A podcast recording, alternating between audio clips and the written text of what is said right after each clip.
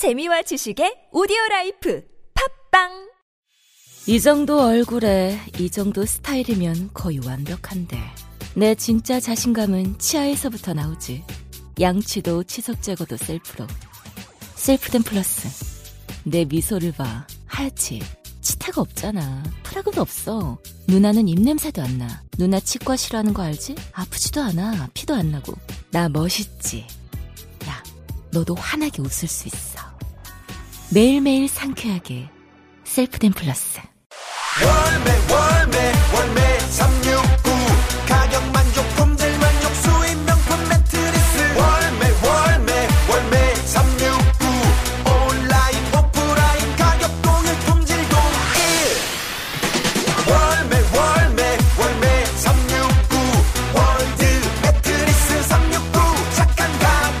월드 매트리스 369. 온 오프라인 동일 판매.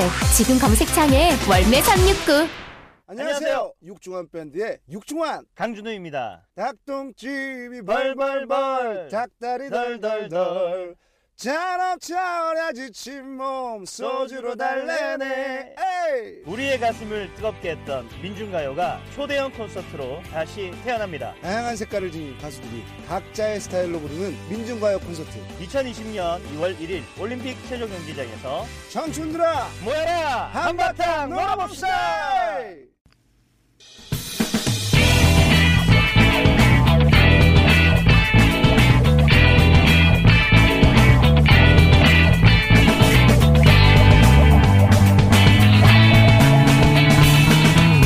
김어준의 뉴스 공장.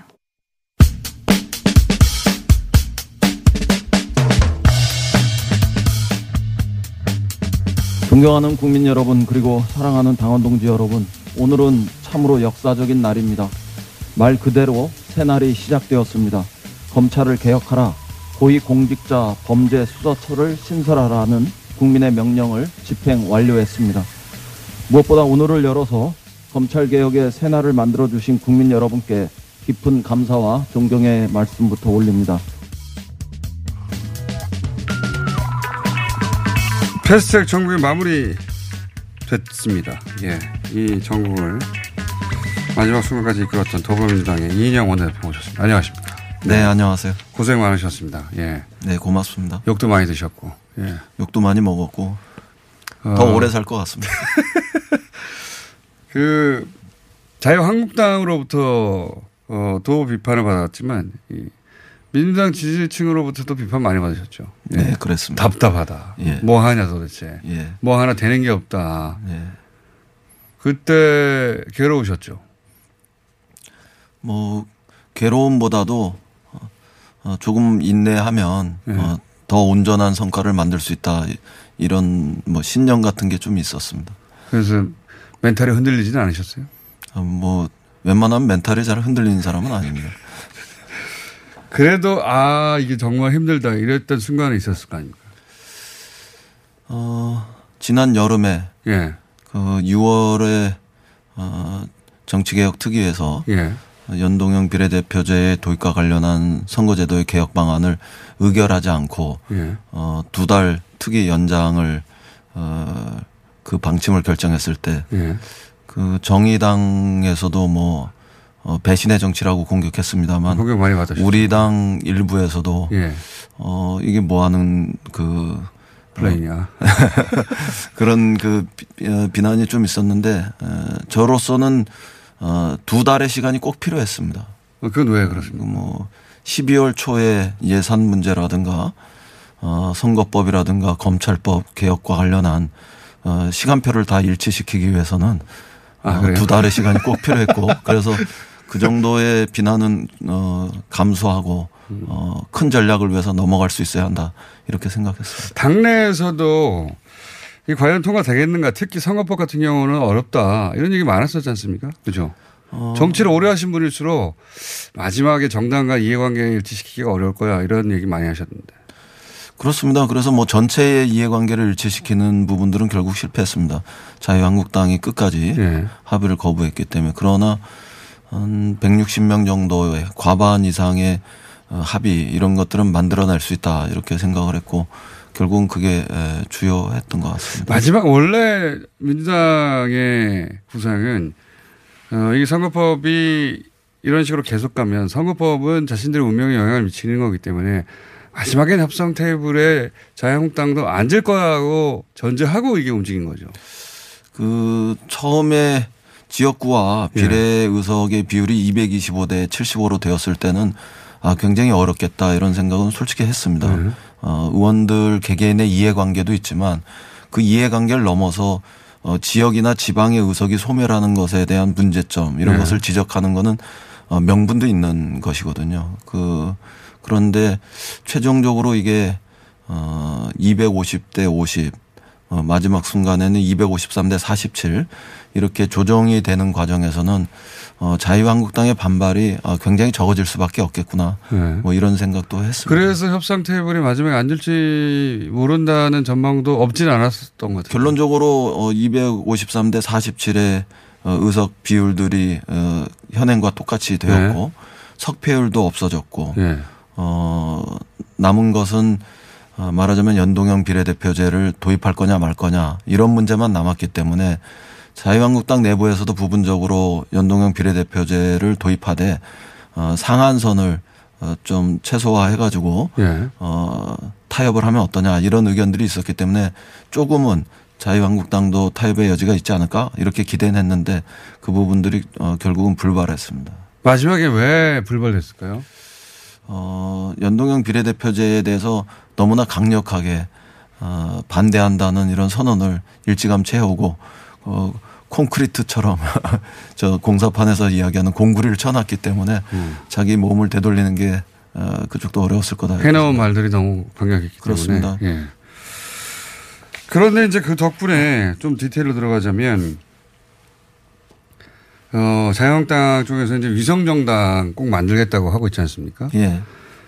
어, 이 위성정당의 파괴력에 대해서 이제 그게 자유한국당 기대치만큼은 안 될 거라는 전망도 있고 아니다 이건 예의주시해야 되는 전망도 있고 어, 막 갈립니다. 누구도 모르고 표를 열어봐야 되고 총선은 뭐 역동적으로 움직일 테니까 마지막 순간까지 어떻게 될지 모르겠지만 지금 현재 기준으로서 민주당 지도부에서는 이 위성정당이 출연하게 된다면 어, 우려할 수준이다. 아니다. 어떻게 판가름하고 계십니까? 어떻게 그 가늠하고 계십니까? 냉정하게 판단하면은 시대 정신하고는 명백하게 역- 역행하는 예. 어, 흐름인데요. 어, 그럼에도 불구하고 자유한국당에서 위성정당을 추진하면 30 우리 국민의 30% 범위 안에서는 파괴력이 있을 거다 이렇게 음. 생각합니다. 그 중에 한 25%에서 20% 정도 예. 자유한국당을 지지하는 사람들이 이동해서 위성정당을 어, 선택을 하면 예. 어, 비례대표 의석 전부 47개 중에 예. 절반 혹은 그 이상을 어, 결과적으로는 자유한국당이 획득할 수도 있다 이렇게 네. 보고 어, 그런 상황이 되면 연동형 비례대표제의 취지 이런 걸 근간에서부터 흔드는 것이기도 하지만 어, 향후 전국 정치와 관련해서 어, 제1당의 문제라든가 그다음에 에, 국회에서의 어, 국회의장을 비롯한 주요 어, 리더십의 구성 문제라든가 어, 또 전국 전반의 주도력과 관련해서 국회의 역할 이런 데서 크게 차질이 생겼기 때문에 그건 좀 심각한 문제다 저는 그렇게 음. 생각합니다. 그 대표님은 어쨌든 이 문제는 쉽게 볼 문제는 아니다. 이렇게 어, 우려하고 보시는 거군요. 그렇습니다. 그, 네. 그 문제가 바로, 어, 이른바 4 플러스 1 공조 정당 예. 내에서 어, 마지막 선거법 협상하는 과정에서 케이블 30석으로 하느냐. 예, 예. 연동형 비례대표제에 상한선을 둘 것이냐 말 것이냐 이런 문제를 두고 저희가 진지하게 어, 어, 검토해 줄 것을 요청했던 그 배경이기도 합니다. 어, 대개 공조정당에서 특히 진보정당 같은 데서 저희를 어, 뭐 좀 이기적인 어, 예. 이런 그 어, 정치 동물로 해석도 했습니다만 그건 이기적인 이해 관계와 관련한 문제들이 아니라 어, 근본적인 취지의 문제 또 이후 전국 운영과 정치 지형에 있어서의 중대한 문제를 야기할 수 있기 때문에 어, 그런 측면에서 문제 제기를 했었습니다. 그런데 이제 결국은 30석의 상한선이 설정이 됐고 30석 가지고는 지금 말씀하신 그런 우려를 다 불식시킬 정도가 아니잖아요. 그렇습니다. 예. 그, 그, 만약에 민주당은 위성정당을 출범시키지 않고 자유한국당은 위성정당을 출범시키면 이런 다른 조건 하에서 싸우게 되면 민주당은 그냥 어, 전체 득표율 따라서 한 다섯 석 여섯 석 정도 네. 비례를 가져가고 네. 이 47석 중에서 30석 캡시움 대선은 못 가져오니까 네. 근데 이제 거기서 만약에 지금 말씀하신 대로 한 20% 이상 한국당이 가져간다면 그러면 한국당은 거기서도 10석 이상 가져가서 비례에서만 하더라도 한 열몇석 정도 차이가 날 수 있을 것 같은데요. 대략 지금 자유한국당의 일반 지지율이 35% 정도 보면 그 중에서 20%가 예. 위성정당을 지지한다 그러면 60석이고 거기서 예. 선 30석 예. 이렇게 어, 선 50%를 적용하면 30석 이렇게 될 텐데 그럼 뭐 정의당이랑 여타 정당들도 또 얻는 걸 따져놓고 보면 그럼 비율대로 그렇죠. 30석 안에서 줄어들지 않겠습니까? 예. 그래서 20석 가까이 가져가고 그 다음에 또 어, 그 단순 비례에서 예. 거기에서 또 대여섯 석 가져가. 가져가고 그러면 25석. 뭐 절반 가까이를 네. 그 위성정당이 가져갈 수 있기 때문에 그럼 거기서만 민정하고 20여 석 가까이 15석 20석 차이가 나잖아요. 그렇습니다. 그렇게 되면 저희가 그러니까 지역구에서 예, 예. 지역구에서 뭐 한 20석 가까이 대승을 해- 해도 예. 차이를 내고 대승을 해도 비례해서 역전되면 일당의 지위가 어, 흔들릴 수도 있다 이렇게. 예. 그게. 가장 위험한 시나리오라고 보시는 거죠. 그건 최악의 시나리오입니다. 최악의 시나리오라고 예. 보시는 거고. 그게 근데 가능성 지금 보셔서 아시겠지만 시청자분들도 어, 짐작하시겠습니다만 국회의장을 어, 저희가 어, 배출하지 못했다면 오늘의 이 선거제도 개혁과 검찰제도 개혁의 이 대역사는 만들기 어려웠지 않겠습니까? 일당이 되는 게 그리고. 예. 어, 박근혜 대통령 탄핵 과정에서도 어, 저희가 국회의장을 배출했기 때문에 가능한 일이었다고 어, 볼 음. 수밖에 없는 거 아닙니까? 이, 이런 중대한 문제들이 생깁니다. 그, 어, 어, 일당의 지위가 굉장히 중요한데 국정 운영하는 데 있어서 의석수도 중요하지만 의석수로 결국은 일당이 되고 일당이 의장을 배출하는 거니까요. 그렇습니다. 그런 점에서 최악의 시나리오도 어, 이 계획 안에 있고 최상의 시나리오도 물론 있겠습니다만 예. 이 최악의 시나리오에 대해서 당 입장에서 대비하기가 굉장히 어려운 거 아닙니까? 매우 어렵습니다. 예. 음, 저희가 비례 더불어민주당 못 만들잖아요. 저희가 지금 어 위성정당을 만드는 거는 저희들 스스로가 연동형 비례대표제의 도입을 통해서 선거제도의 개혁, 정치 개혁의 물꼬를 텄다 이렇게 이야기한 부분들과 충돌하지 않습니까? 못하죠. 예. 스스로는. 이, 이 문제와 관련해서는 국민들께 지혜를 구하고 국민들의 현명한 선택 이것을 어, 기다릴 수밖에 없는 어려운. 문제입니다. 물론 뭐 보수 정당 입장에서도 굉장히 복잡합니다. 쉽지가 않습니다. 지금 합당도 얘기하고 있고 통합도 얘기하고 있고 거기에 안철수 전 대표가 합류한 해 만에 여러 가지 복잡한 공학적인 정치공학적인 계산들이 있는데 거기서도 그게 잘 끝나서 최상의 시나리오가 된다면 이제 그건 더불어민주당에는 최악의 시나리오가 되는 거죠. 네, 그 가능성도 없는 건 아시, 아니고. 우리 국민이 어, 지혜를 주시고 또 현명한 선택을 하실 거다 그렇게 믿습니다. 두고 봐야 되겠습니다. 자, 아직은 90여일 남았으니까 이 얘기는 앞으로 할 얘기 할 시간이 더 많을 것 같고. 개인적으로 아, 이게 두 달, 그 여름께 두 달 힘드셨다고 했는데 그 외에는 없었습니다. 아, 위기다. 이게 깨질지 모른다. 이런 순간은 없었어요. 그러지는 않았습니다. 뭐 끝까지. 그4 플러스 1 공조 어, 체제 내에서 선거법을 둘러싼 그 어, 균열이 있는 거 아니냐 그럴 때 어, 사실은 어, 저희가 견딜 수 있는 데까지 가는 것이고 최 최후의 순간에는 어, 저희가 그냥 그 양보할 생각들도 다 있었기 때문에 절대로 그 공조 체제를 어, 파괴하는 데까지는 나갈 생각이 없었기 때문에 뭐 그런 위험은 없었고 오히려 지난 여름부터 어 12월 초까지의 상황에 대해서 끊임없이 어, 도상 훈련을 반복하면서 대비해 왔었기 때문에 어 그런 뭐 결정적이고 치명적인 어 그런 균열의 상황은 뭐 저희들이 어 어, 없었다 이렇게 봅니다. 대표님은 그 이번 정국을 통해서 포커페이스 네. 원래 포커페이스이긴 하십니다만 포커페이스로 어, 대중들에게 인지된 것 같습니다. 그리고 결과를 내는 원내대표로. 그 주가가 정치적 주가가 올랐다는 걸 스스로 느끼십니까? 칭찬 좀 받으세요 요새? 어 글쎄 뭐 칭찬보다는 예전에 너 그렇게 안 봤는데 예, 좀 미안하다 뭐 이런 얘기는 좀 들었습니다. 너 그렇게 안 봤는데 요 얘기는 보통은 너 그렇게 안 봤는데 나쁜이 아니라 너 그렇게 안 봤는데 참 잘하는구나 이런 얘기라는 거죠. 네, 뭐 그런 얘기도 있고 또 반대로 어 이렇게 그렇게 밀어붙이기만 하지 않고 합의도 좀 할 줄 알았는데 뭐 그런 얘기도 좀 있습니다. 어, 둘 다 칭찬이네요. 자, 이제 총선 얘기를 하지 않을 수 없는데 이 보수 통합 얘기도 잠깐 했습니다. 이 보수 통합 가능성도 높게 보십니까?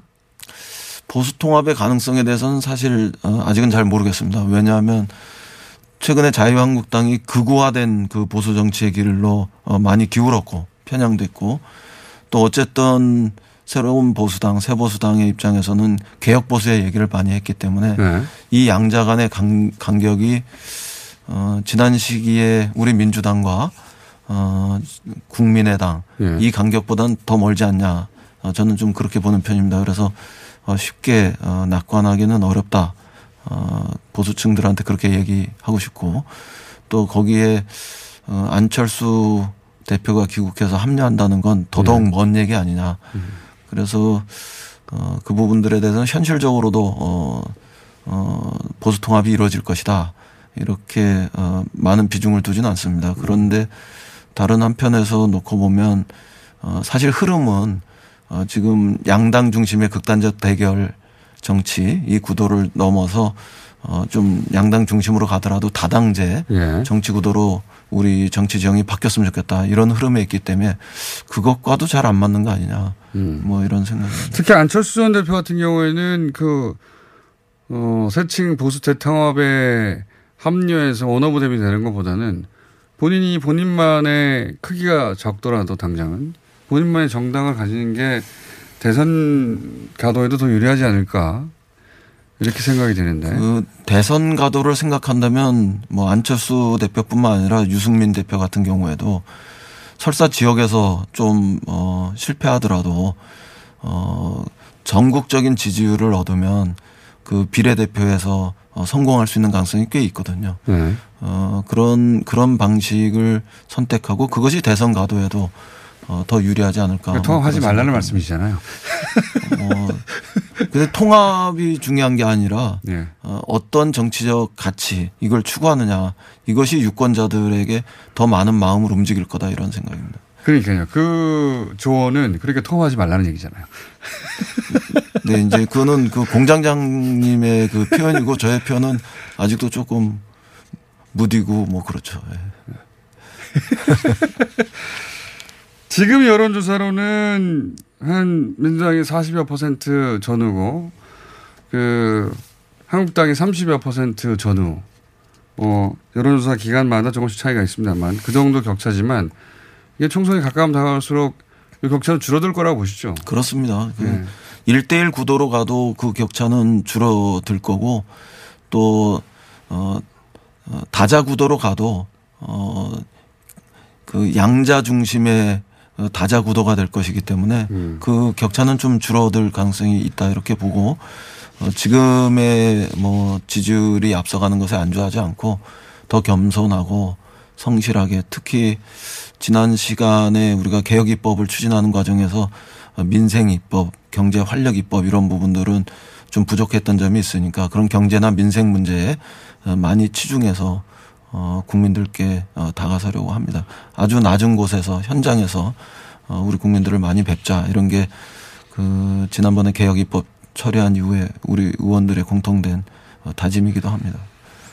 이제 총선면인데 황교안 리더십은 어떻게 보십니까? 아 너무 경직돼 있습니다. 어, 그리고 편향돼 있고요. 노타임으로 발언하시네. 망설임 없이 너무 경직돼 있다. 이 번번이 그 어, 원내대표 간의 협상 이런 예. 분위기가 조성될 때 사실상 그, 그 분위기를 근본에서부터 뒤흔들었던 거는 황교안 대표의 경직된 이- 리더십, 편향된 리더십이었다고 생각합니다. 협상의 분위기를 조금 만들어가면 어, 장애 투쟁으로 나가고 협상의 분위기를 조금 만들어가면 단식 들어가고 협상의 분위기가 조금 만들어지려고 그러면 삭발하고 어, 뭐 이런 과정들이 어, 너무 반복되다 보니까 원내대표는 정치적인 위치, 사회적 속성이 타협하고 협상하는 건데 그 여지가 아, 극단적으로 줄어들었고 어, 그러면서 어, 여야 대체 상황들이 어, 이렇게까지 왔다. 예. 저는 뭐 그렇게 다 뒤집어 씌우고 싶습니다. 그렇, 그렇다면 나경원 원내대표는 어느 정도 얘기가 진척이 됐다는 얘기입니까? 그 저희들끼리 꽤 싸웠어도 예. 그래도 꽤 오랜 시간들을 같이 어, 협상 파트너로서 만나왔기 때문에 부분적으로 부분적으로 한 얘기들이 그래도 그 조각조각들이 많이 쌓여 있을 거 아닙니까? 예. 그걸 가지고 사실은 어, 미국의 방위비 에, 분담금과 관련해서 어, 의원에게 떠났을 때 집중적으로 저희들끼리 다른 한편에서는 음. 어, 선거제도라든가 검찰제도 관련해서 협상을 해보려고 했습니다. 그런데 떠나는 날 아침에 청와대 앞에서 단식 농성을 들어가니 그 거기서 나경원 대표가 어떤 협상의 여지를 음. 가질 수 있- 있었겠습니까? 급기야 하룻밤 자고 조기 귀국하는 바람에 아예 에, 어, 깊은 얘기를 나눠볼 기회도 가지지 못했죠. 어, 원내대표에게 협상의 폭을 주지를 않았다는 말씀이시네요. 저는. 저는 그렇게 해석합니다. 그래서 판판이 깼다고 뒤집으시고 싶- 싶다. 근데 뭐. 총선 국면에서는 강대강이 되치니까 그런 리더십이 어, 유효하지 않을까요? 글쎄 뭐 공안 검사에 그 어, 경직되고 편향된 어, 그런 리더십이 예, 이번 총선의 과정에서 어, 우리 국민들한테 받아들여질지 아니면 운동권 출신의 저 같은 사람이 조금 더 유연하고 합리적으로 변한 모습이 우리 국민들한테 더 보기 좋으실지 어, 그거는 가봐야 안다고 생각합니다. 자신감이 대단히 상승하신 상태입니다. 예. 반면 이해찬 대표의 리더십은 어떻습니까, 그럼? 물론 어. 저희가 자유한국당 원내대표 분 모셔가지고 반대의 입장도 들어보려고 합니다. 많은, 예. 이해찬 대표님과 어, 원내대표 된 이후에 예. 어, 굉장히 그 많은 그 상의와 또 대화를 했습니다. 그리고 제가 조언도 구하고요. 어, 그런 과정들 속에서 보면 어, 굉장히 저 예리한 판단도 하시고 또 어, 경륜 속에서 나오는 어, 그런 직관적인 어, 이런 판단 이런 것들도 어, 많은 도움이 어, 되어 주시고 그랬습니다. 그, 어, 그것이 우리 당의 어떤 전, 전략적 중심 이런 것들을 어, 잘 지켜내신 어, 그 힘이었다 이렇게 생각합니다. 잘못은 황교안 대표에게 다 뒤집어 씌우는 걸로 정리하시고. 예. 잘된 것은, 어, 이해찬 대표와, 어, 대표님이 잘 협상해가지고 합의해서. 아니 뭐 저는 결과적으로 협상을 잘한 건 아닙니다. 그 협상이 성공한 게 거의 없으니까요. 어, 그런데 그 그런 점이 좀 아쉽긴 합니다. 조금만 더 여지가 있었으면 실제로 어, 선거법에 있어서 선거법에 있어서 어, 47개 중에서 30개 30개의 차이만 있었던 거 아닙니까? 그 30개를 네, 가지고 그렇죠. 결국 30개였죠. 네, 뭐 20개냐 30개냐 요 차이에서 어 우리 정치가 마지막으로 어 접점을 찾지 못했다 이런 건 굉장히 아쉽습니다. 그, 그 결정적인 그 시점이 황교안 대표의 단식 농성 어 이런 것이 벌어진 시점이었기 때문에 어 그 점은 뭐 어, 거듭 거듭 어, 황교안 대표의 경직되고 편향된 리더십 때문에 어, 그렇게 된 것이다 이렇게 생각하고 아쉽게 생각합니다. 본인의 이야기를 여쭤보려고 오신 건 아닌데 본인의 추 정치적인 진로는 어떻게 되는 겁니까? 저는 우선 이번 총선에서 네. 우리 당이 승리하는데 어, 매진하고 그 다음에 어떻게 되나요? 그 다음에 이제 어, 조금 다시 쉬면서 어, 앞으로 정치를 어떻게 해나갈 건가 이런 거에 대해서 네. 좀 근본적으로 다시 생각해 보겠습니다. 정치인들이 그 진로가 이렇게 여- 여러 가지로 갈리지 않습니까? 대통령을 향해 가기도 하고 국회의장을 향해 가기도 하고 혹은 뭐 지자체장을 향해 가기도 하고 어떤 시점에 글쎄요, 뭐 아직 뭐 그런 것에 대해서 어, 큰 생각을 안 해봤습니다. 예. 해보셨습니까 속으로? 속으로도 안 해봤습니다. 제가 그 동안에 무슨 당 대표 도전하고 이런 것들을 몇 번 해가지고 예. 다 실패했기 때문에 이제는 뭐 많은 부분들이 매우 조심스럽습니다. 처음으로 원내대표 되셨고 원내대표 다음에 당 대표 나가실 생각 있으십니까? 다음 차기 당, 당, 당 대표는? 뭐 아직은 그런 생각 없습니다. 아직만 없는 거죠. 어 글쎄요 뭐 앞으로도 그럴 수 있다고 생각합니다. 그때 총선을 마친 이후에 다시 네. 나를 불러주면 그때 가서 솔직하게 얘기하겠다. 총선의 결과에 따라. 그때 가서도 뭐 좀 그런 등등의 문제는 이제 좀 신중하게 생각하지 않을까 싶습니다. 조심스럽게 생각하지 않겠습니까? 조심스럽게 알겠습니다. 그러니까 한 번 떨어져야지 벌써 당 대표 도전 과정에선 세 번이나 떨어졌기 때문에. 자, 어, 오늘 여기까지만 하겠고요. 총선 과정이라 다른 얘기를 하기가 쉽지 않습니다. 패스에 관련해서 정리 한번 해봤습니다. 혹시 이거 마지막 질문인데 선거법, 공수처법, 검경수사 검경수사권 조정 관련 법안 그리고 유치원 3법 다 중요한데 개인적으로 이 법안이야말로 가장 핵심이다. 다 중요한데 개인적으로 개인적인 관점에서는 어, 선거법은 뭐 확실히 민주적인 선거제도의 진화 과정이었고 예. 유치원 3법은 우- 우리 아이들의 꿈, 예. 미래를 어, 아주 맑게 어, 만들어주는 그런 투명하게 만들어주는데 굉장히 어른다운 중요한 역할이었으면 틀림없습니다. 그럼에도 불구하고 저 개인적으로는 검찰 제도의 개혁, 음. 검찰법 세개 중에서 공수처법의 어, 신설 예. 이런 것들을 가장 중요하게 생각했습니다.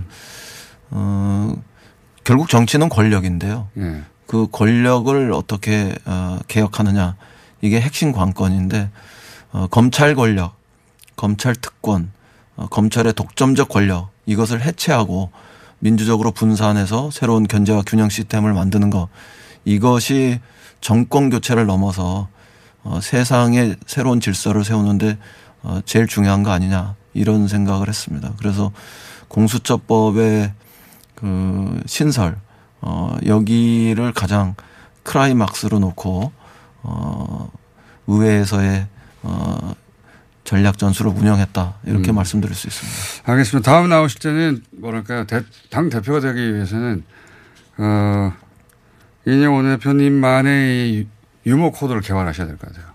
사이다 말고 조금 그 시, 시원한 뭐 네. 샘물 같은 거 한번 준비해 보겠습니다. 현재까지는 포카페이스 예. 이인영 원내대표였습니다. 감사합니다. 네, 고맙습니다. 시더 시더 아빠 발톱 너무 두껍고 색깔도 이상해 이 녀석. 그럴까봐 내가 캐라셀 네일 준비했지. 갈라지고 두꺼워진 발톱 무좀이 싹 사라진다고. 미국 판매량 1위 600명 임상 실험을 거친 전 세계 48개국 손발톱 케어 압도적 지배자 캐라셀 네일 2주 후 달라진 손발톱을 경험할 수 있습니다. 네이버에서 캐라셀 네일을 검색하세요. 그가 돌아왔다. 겨울철 과일의 제왕 레드향. 제주 모든 감귤을 제치고 등장한 가장 최신 최상의 품종 탐나오렌지의 레드향 인터넷에서 탐나오렌지를 검색하거나 주문 010-2827-3917 010-2827-3917 탐나오렌지의 레드향 새해 명절 선물로도 아주 좋습니다 안녕하세요. 치과의사 구지은입니다.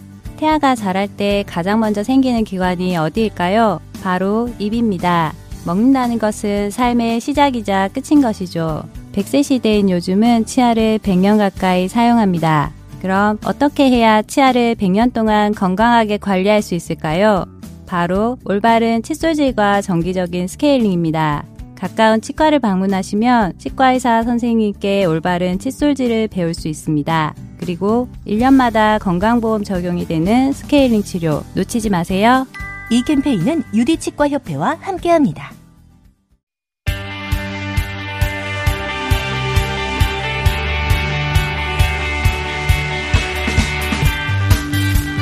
자, 총선이 본격화되면서 저희가 어제부터 시작한 시리즈입니다. 예. 각 정당의 화제 초선 후보를 만나보는 시간입니다. 두 번째 순서는 자유한국당 순서입니다. 저희가 자유한국당 대변인실에 문의했습니다. 네. 이런 시리즈가 있으니 예, 신인들을 추천해달라. 그래서 모신 분입니다. 영등포구 갑 당협위원장 강명구 위원장 모셨습니다. 안녕하십니까? 네, 안녕하세요. 강명구입니다. 대변인실에서 왜 본인을 추천했다고 보십니까? 어, 아무래도 젊고요. 그리고 지역 네. 활동 열심히 한다고 소문났기 때문이 아닐까 그렇게 생각합니다. 지역- 그게 아니면 네. 아마 우리 보수 팬을 들여오면 아무래도 육수, 유수공장 공장장님께서 공격도 세게 하시고 또 딱히 이렇게- 그렇지 않습니다. 아니요, 뭐 그런 소문이 있어요. 제가 여기 나온다니까 네. 못 나가게 하더라고요. 그래서 이게 아마 돌고 돌아서 서로 거절하다가 제가 이- 나오게 되지 않았나. 저는 어 듣습니다. 보수 그렇습니까? 팬들이 나와서 예. 얘기하시면 주로 반론하지 않고 듣습니다. 이와간 어 저희도 대변인실에 추천해 달라고 그랬는데 네. 어 저희가 평상시에 잘 들어본 분이 아닌 분을 네. 추천해서 아 이분이 뭔가 색다르고 강력하고 눈길 끌만한 음. 네. 이력이 있은 분 혹은 뭐 개인 캐릭터가 굉장히 강하다든가 단순히 열심히 하는 것만으로는 네. 다른 분도 다 열심히 하죠 위원장들이 네. 본인이 본인이 특별히 열심히 한다 열심히 한다고 말할 수 있는 대목이 있습니까? 음, 대변인실에서 아무래도 저에게 요구한 거는 아마 네. 아, 이 문재인 정권 이 독주에 네. 잘 싸울 수 있는 청년 당협위원장이 누굴까 아마 고민했던 것 같고요. 잘 싸울 수 있다. 전투력이 있다. 전투력이 있다. 네. 그리고 현장 경험이나 실무 경험에서는 이 강명구를 따라올 자가 없다. 이렇게 아마 추천을 한 거 아닌가. 죄송합니다. 자랑을 해서. 자랑하셔야 될 시간이에요. 전투력은 어떻게 저희가 확인할 수 있는 겁니까? 전투력이라 예를, 예를 들어 봐 주세요. 예를 들면은요. 이 보통 국회의원을 하겠다라는 사람들이 예. 특히 젊은 당협위원장들은 하늘에서 뚝 떨어진다고 생각하거든요. 하늘에서 뚝 떨어진다라는 거는 어떤 의미입니까? 그 예를 들어서 우리 이준석 최고위원 같은 분들 예. 아주 유명하지 않습니까? 이런 예. 분들이 지역에 들어오면 이게 지역에서 현장에서 경험, 경험이 없다 보면 바닥에서 일어나는 일들에 대한 그 습득 능력이랄까요? 이런 게 엄청 부족하게 됩니다. 아 이준석 최고위원은 그렇게 아 이준석 최고위원이라는 얘기를 하는 게. 아니라 우리가 흔히 말해서 우리 공천을 줄때 네. 장차관이나 검사나 변호사 유명한 사람들을 원래 모시게 돼 있잖아요. 그렇죠. 근데 저. 같은 친구는 그런 게 아니라 바닥에서부터 시작했습니다. 현장에서부터 시작했고. 그래서 현장에서 문제를 해결하는 능력은 제가 남들보다 뛰어나지 않을까. 처음 정치를 어떻게 시작하신 겁니까? 저는 어 그 대학에서 총학생회장을 했거든요. 예, 예. 총학생회장을 비운동권 출신으로 시작했습니다. 아, 예. 그리고 그런 그리고 시즌이 있었죠. 있었어요. 예, 예. 그게 그래서- 2002년도인데요. 예. 2000년 처음부터 시작했죠. 예. 그건. 벌써 한 19년 예. 전인 18년 19년 전이네요. 네. 그때 제가 비운동권 총학생 그 자, 자유 우파 운동을 하면서 예. 그때 당시 총재였던 이해창 총재 지지선을 하면서 이제 첫 아, 대학생으로 지지선을 하고 네. 그때 입당을 하신 겁니까? 그렇죠. 아니 뭐 입당이라기보다 당직자로 활동을 했죠. 그 그때 당시 한나라당 음. 2030 대학생위원회라는 게 있었거든요. 그때 음. 부단장을 했고요. 386 세대 출신의 국, 그 총학생 회장들이 정치권에 합류하는 과정하고 크게 다르지는 않습니다. 다르지는 않는데 예. 우리는 그때 당시 이념을 추구해서 예. 운동권 출신이 아니라 이 학우들의 어떤 인권, 복지 이런 걸 주장했거든요. 완전히 다르죠. 그러니까 내, 자체가. 다르, 다를 수도 있고 같은 부분도 있겠으나 여하간 근데 대접을 잘 못 받았어요. 우리 비운동권 출신들은. 운동권 출신 선배들께서는 예. 바로 정치를 시작했잖아요. 예. 근데 세상이 또 바뀌었어요. 우리는 그렇게 시작하지를 못했어요. 왜냐하면 그때 IMF도 터졌고 예. 엄청 힘든 X세대거든요. 저희들이. X세대라고 하기에는 예. X세대는 왠지 얘기 네. 들으면 막 현란한 복장으로 네. 액면가는 X세대가 아니기 때문에 그 죄송합니다. 매치가 안 되니까 X세대라고 하지 마시고 그럼 그렇게 시작하셨고 그다음에는 보좌관 역- 보좌관 생활을 오래 했습니다. 제가. 아. 보좌관 생활을 오래 했고 그러면서 제가 보수의 가치가 뭔가를 고민했을 거 아니에요. 우리도 옷을 자꾸 갈아입었으니까요. 네. 옛날에 신한국당, 예, 뭐 그렇죠. 새누리당, 어. 자유한국당 이렇게 그건 여야 할 것 없이 예, 한나라당 뭐. 바꿨으니까. 그때 보좌관 생활을 할 때에 아 보수의 가치가 딴 게 있는 게 아니다. 우리 자유, 희생, 헌신 그리고 책임이다. 이 책임의 방점을 둬야 된다. 그런데 우리가 뭐 공장장님 잘 아시다시피 우리가 공천 파동을 겪으면서 예. 탄핵을 겪었잖아요. 예. 그리고 초유에 이두 전직 대통령이 영호의 몸이 됐고 예. 그러면서 지방선거 참패를 당했잖아요. 예. 이 지방선거 참패 당할 때 아무도 출마할 생각을 못 했어요. 왜냐하면 당이 너무 망했기 때문에. 네. 그때 당시 제가 보좌관이었는데 지역에 구청장, 시의원 출마를 해야 되는데 아무도 나서지를 않는 거예요. 어, 어차피 당선될 가능성이 아, 가능성. 완전히 지는 선거였으니까. 네. 그때 저는 이런 생각이 들었어요. 그래도 그나마 우리를 지지하고 계신 분들이 분명히 계실 텐데 무투표 당선, 삼선 지역구 국회의원 지역에 무투표 당선시킬 수는 없다. 나가서 음. 책임지는 정치하고 싶다. 보좌관 생활 열심히 했고 민원도 열심히 받았고 아. 이래서 제가 시원 출마했거든요. 그러니까 처음으로 지난 지방선거에서 보좌관 생활을 이제 그만두고 그만두- 예. 오히려 가장 어려운 선거였던 그때 책임지러 시의원- 나갔어요. 네. 네, 시의원으로 한번 출마해 보셨다. 그때 저희 의원님께서 출마한다는 게 반대하셨거든요. 그리고 왜 지금 낙선될 게 분명한 이 선거에 나가느냐 이렇게. 그 나가면 떨어진다. 네. 떨어지는 거 알면서도 왜 나가려고 하느냐. 네. 그런데 그때 당시 제 마음은 우리 선배들이 아무도 책임을 지지 않는 거예요. 그 초유의 사태들을 다 겪으면서 염치가 없는 짓을 하면서도 어. 책임을 낙선이 분명한 상황에서 출마로 지시겠다고. 저는 그때 동네에 지역에서 많은 주민들께서 그 저의 열심히 일한 거에 대한 많은 칭찬이 있었거든요. 그래서 몇또 분이요? 몇 분? 막 엄청나게 많이. 그래서 정말 열심히 앞으로 숫자를 얘기해 주십시오. 엄청난 일들을 제가 했었는데요. 네. 왜냐하면 제가 그때 민원의 날이라는 걸 만들었었거든요. 민원의 날.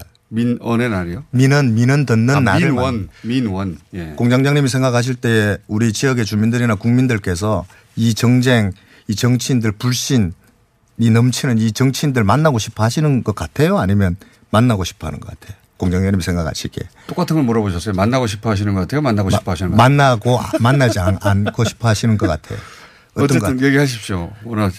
주민들이 말씀을, 예. 정치인 국회의원을 엄청 만나고 싶어 합니다. 하고 싶은 말이 많을 수 예. 있겠죠. 예. 오픈해 놓으면 예. 와서 사소한 민원부터 시작해서 욕까지 엄청나게 많은 사람들이 민원을 얘기하거든요. 예. 제가 그거를 민원의 날이라는 걸 기획해서 예. 프로그램을 만들었더니 많은 국회의원들 사무실에서 저희 그 민원의 날을 배우러 왔었어요. 그 배워가서 그걸 접목시켜서 일종의 예. 정치 효능감을 이제 보여주는 일들을 많이 했었죠. 어, 그래서 저는 지역에서 자신 있었어요. 이런 일들 해왔고 예. 열심히 했으니까 예. 분명히 이 지는 선거에서 나가도 의미 있는 득표를 할 것이다. 의미 있는 득표를 할 것이다. 실제 득표는 어땠습니까? 의미 있는 득표를 했습니다. 어떻게 해요? 3%더 받았고요. 정당 투표율보다. 아, 3%. 구청장 서울시장 후보보다는 제가 5%인가 6%더 받았습니다. 어, 다 망할 때 그래도 다 3%, 망할 때. 3%는 그 노력의 결과로 내가 그렇죠. 얻어낸 것이다. 그거 대단한 거 그때 아니겠습니까? 자신감을 얻으셨구나. 자신감보다 그게 책임지는 자세다. 젊은 보수, 젊은 정치인이 다른 선배들처럼 그렇게 하지 않겠다. 그러면 지금 현재 기성의 어, 자유한국당의 문제점은 뭐라고 보시길래 저는 그거 아까 내, 말- 나, 내가 선배가 다르다고 하시는 겁니까? 우리 선배들한테 강력하게 요구할 수 있잖아요. 우리 지금 현재 국민들에게 상처 주신 거, 그리고 우리 당원들에게 상처 주신 게 있습니다. 예. 그거는 뭐 공천 파동부터 우리가 당이 완전히 무너지기 시작했거든요. 그러면서 아까 말씀드린 대로 지방선거까지 그 일련의 과정들이 있는데 그 과정들 속에서 공장장님 생각해 보세요. 성찰하고 반성에 대한 책임을 지시겠다고 선언한 사람이 없었어요.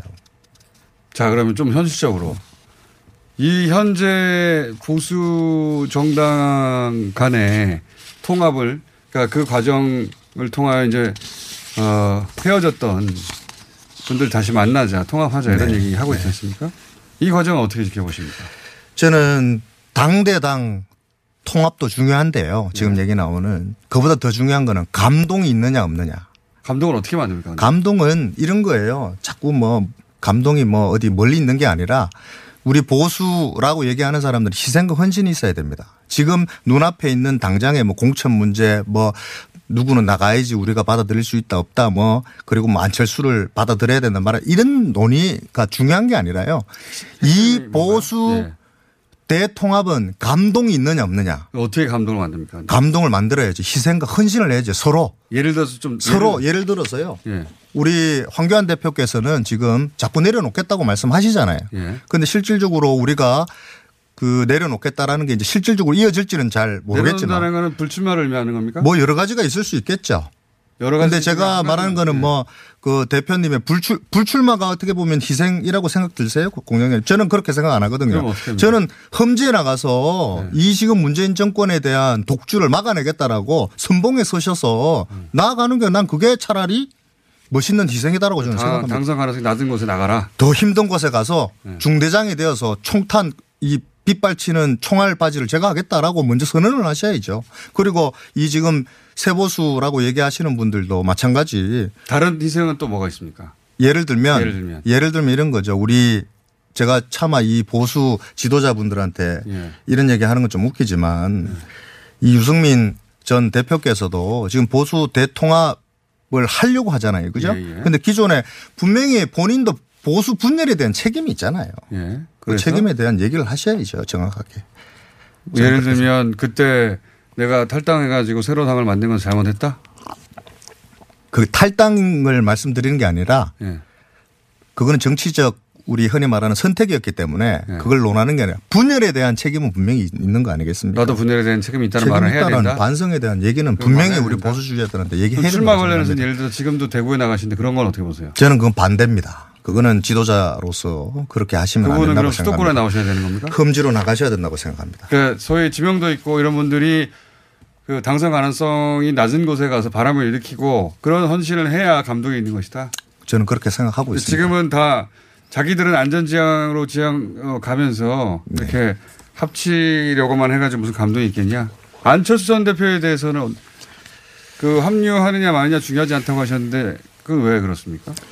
그 지금 그 그러니까 안철수 대- 전 대표가 들어온다 안 들어온다 네. 이런 논의보다 아까 말씀드린 대로 일련의 이 합 그 통합에 대한 여러 가지 절차들 이런 것들은 중간 중간 절차 절차마다 감동이 있어야 된다고 생각합니다. 저는 안저, 안철수 전 대표도 합류하셔야 된다고 생각하죠. 예. 그건 왜 그렇습니까? 그것도 똑같은 의미입니다. 안철수 전 대표가 보수가 지금 이렇게 된 것에 대한 책임이 있는 건 아니잖아요. 책임 있는 건 아니지만 네. 지금 안철수 전 대표도 일정 부분 그 기존의 우리 진보 민주당에서 여러 가지 일들이 있었잖아요. 예. 그리고 뭐 어떤 패널들은 배신도 당했다라는 말도 하고 있고요. 배신을 당했다고 하는 쪽도 있고 배신을 했다는 쪽도 있고. 그러니까 뭐 어쨌든 예. 그거는 뭐 우리 시청자들의 판단이고요. 예. 그런 면에서 저는 지금 이, 이 문재인 정권에 가지고 있는 여러 가지 정책들에 대한 폭주 이거 막아내야 된다고 생각하거든요. 그러니까 그래서 반 그걸 문재인 책임이 있다. 책임이 있죠, 당연히. 어, 책임 있기 때문에 책임 있게 행동하고 같이 합쳐라. 네, 같이 합시다. 반 문재인으로 다 연대하는데 자기 역할을 하여라. 네. 본인 자랑을 2분 동안 해주세요. 이제. 본인 자랑. 본인은 어떻게 다르다 다른 그 자유한국당의 신인들이 많이 있겠지만 혹은 다른 정당의 신인들이 많이 있겠지만 지금 말씀하신 나는 밑바닥으로부터 성장했어. 네. 내 힘으로. 열심히 했어. 책임지려고 해. 또 있습니까? 저는 본인 어필할 시간이네요. 알겠습니다. 저는 세 딸아이의 아빠입니다. 예. 첫째가 일곱 살 딸이고요. 예. 둘째가 다섯 살 딸이고요. 예. 셋째가 또 이제 돌 지난 딸이 있습니다. 예. 저는 세 딸 따님이 셋이나 되는 것은 자랑 아닙니까? 자랑이긴 하나 네. 부인이 자랑할 일은 아닌데 고생은 우리 하시는 것 같은데 예 어쨌든 아내한테는 너무나도 미안한 얘기지만 네. 지금 현재 우리 대한민국 또 인구, 저출산 인구 절벽 문제 얘기 안 할 수 없잖아요. 어. 그런 면에서 저는 애국자입니다. 인정해 주십시오. 공장장님. 네. 자. 공장장님이 인정해 자, 주면. 하나 더 놓겠습니다. 또 자랑 하나 또 그리고 현장 전문가이고요. 현장. 말씀드린 현장에서 일어나는 여러 가지 일들 있지 않습니까? 저는 수많은 민원을 다뤄봤기 때문에요. 음. 우리 민원인이 와서 저한테 딱 5분만 얘기하면 음. 이 민원인이 나한테 어떤 문제로 여기 오셨냐를 제가 금방 판단할 수 있고 밑바닥 정서에 이만큼 정통한 후보들이 얼마나 어, 있느냐 그렇죠. 예. 또 뭐가 있습니까? 또 뭐가 있어요? 뭐 이- 잘 잘생긴 거? 공장장님 아니 그 이게 정치하는데 엄청 중요해요, 공장장님. 네. 맞습니다. 예. 지역에 나가서 주민들 만날 때 호감 가는 인물이냐 아니냐 악수했을 중요하죠. 때 예, 그거 엄청 중요하거든요. 예. 저는 그래서 그 되게 긍정적인 친구라 사람들 만나면 되게 그 저를 이 호감 가는 인물이라고 판단해 주시고요. 네. 두 번째는 공장장님 악수해 보셨는지 친화력. 친화력. 예. 악수해 보시면 이 손이 복손입니다. 친화력 그리고 외모 외모. 외모는 얘기 안 하시는 게 좋을 것 같아요. 감사합니다. 죄송합니다. 친화력 예. 자, 오늘 여기까지 하겠습니다. 또 모실 기회가 있겠죠. 강명구, 어, 영등포갑 자유한국당의 당협위원장이었습니다. 감사합니다. 안녕!